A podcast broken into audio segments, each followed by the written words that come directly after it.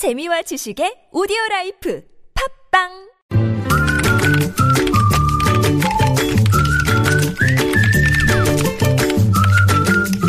네, 뉴스보다 재밌고 뉴스보다 뜨거운 무적의 댓글 시간입니다. 시사 칼럼니스트 이승원 씨와 함께합니다. 어서 오세요. 네, 안녕하세요.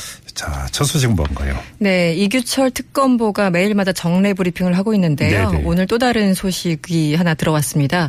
아, 최근에 최 씨, 그러니까 최순실 씨와 박 대통령 사이에 통화가 이뤄진 것으로 보이는 차명폰 두 대를 확인했다고 말했고요. 네. 2016년 4월 18일부터 같은 해 10월 26일까지 무려 570여 회 통화가 있었다고 밝혔습니다. 하루 평균 세 번이 넘죠? 그렇죠. 네네. 이게 참 날짜가 10월 24일 날 JTBC가 이 태블릿 PC 보도하지 않았습니까? 네. 그 다다음 날까지 음. 통화를 했다는 얘기가 되겠죠.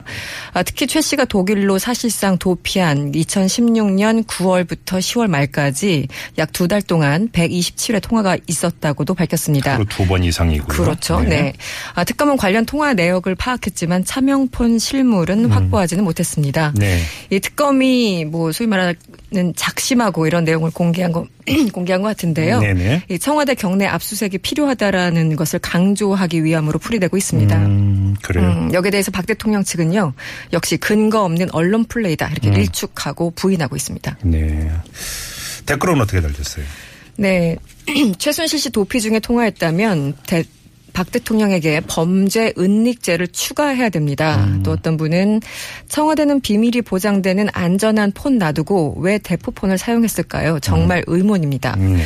또 어떤 분은 차명폰 본 적이 없다고 했던 청와대 윤전추 행정관 빨리 잡아 넣어야 됩니다. 위증이 되는 거죠? 네, 실제 국회에서 차명폰을 본 적이 없다 이렇게 외증을 했는데 어, 윤전추 그 행정관 명의로 이 폰을 만들었다고 하죠. 음, 예. 어떤 분은 박근혜 대통령 지시 받으시느라고 정말 고생했습니다. 최순실 씨 힘들어서 약 드실만 합니다.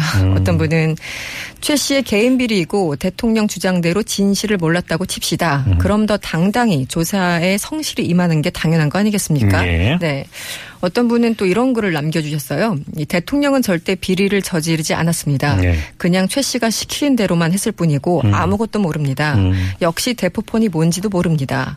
단지 바보일 뿐인데 바보가 죄는 아니지 않습니까? 이런 알쏭달쏭한 글을 남겨주셨어요. 네. 어떤 분은 대통령 주장대로 엮인 게 아니라 역겹습니다. 이렇게 그, 그 신랄한 비판을 해주셨고요. 네. 차라리 손바닥으로 하늘을 가리세요. 이런 글을 남겨주셨습니다. 아무튼 두 사람이 하루 평균 세 번 이상 통화했다는 소식을 접하고 제가 문득 든 궁금증인데요. 네. 이승원 씨는 어머님하고 하루 평균 몇 번이나 통화하세요? 일주일에 두 번 합니다.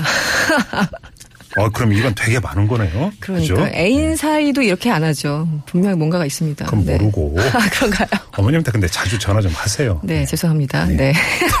다음 소식으로 넘어가죠. 네, 김정은 위원장의 이복형이죠. 김정남 씨의 충격적인 피살 사실 참 여러분들 정말 충격을 받긴 받으셨을 텐데 네. 이렇게 안보 위험이 부각됐지만 정작 국내 금융 시장은 조용했다고 합니다. 네. 뭐 사실 과거부터 이런 지정학적 위험, 우리 뭐 북한 리스크라고 하는데요. 이것이 반복된 데 따른 일종의 학습 효과가 아닌가 이런 얘기가 나오고 있죠. 네. 아, 실제 오늘 마켓 포인트에 따르면 코스피는 전 거래일 대비 9.29 포인트 올라서요. 2083.86을 기록했습니다. 아, 올랐어요? 네, 올랐어요. 네, 네. 예, 주식은 통상 위험 자산으로 인식이 되기 때문에 위험이 불거지면 주식을 일반적으로 파는 게 일반적이죠. 그렇죠. 아, 그런데 주가에 영향을 준 건 북한도 김정남도 아니라 음. 미국의 재닛 옐런 이 연방 준비제도 의장 발언 때문이라고 하는데요. 아, 이분의 한마디에 세계 경제가 출렁거리죠. 그렇죠. 네. 이번에도 역시 마찬가지였습니다. 음. 그러니까 현지 시간 14일, 우리 시간으로 15일 옐런 의장은요, 금리 인상을 시사했고요.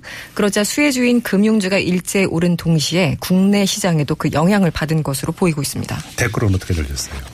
여기도 최 씨가 들어갑니다. 네. 이 국정농단 사태 때문에 이젠 어지간한 뉴스로는 기별도 안 와요. 어, 또 어떤 분은 우리나라의 사상 초유의 뉴스거리가 널려 있는데 이걸로 만족하겠습니까? 역시 김정남 피살 소식 그렇게 대수롭지 않다 이런 아주 세니컬한 반응이 많았고요. 네. 다 필요 없습니다. 대통령 최순실 정유라 처벌이나 먼저 합시다.